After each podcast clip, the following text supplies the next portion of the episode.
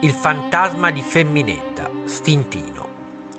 Per le vie di Stintino, un comune della provincia di Sassari in Sardegna, sembrerebbe vagare lo spirito inquieto di una giovane donna che secoli or sono fu giustiziata dopo un sommario processo. Accusata di aver commesso un tremendo delitto, ella venne decapitata senza pietà alcuna e senza ricevere una degna sepoltura.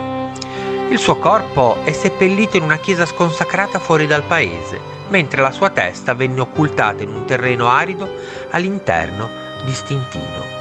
Da quel giorno l'anima senza pace di Femminedda, ribattezzata così dalla fantasia popolare, vaga senza pace in cerca della serenità perduta. La leggenda racconta che il suo spirito è condannato a vagare finché testa e corpo non siano riuniti e sepolti in terra consacrata.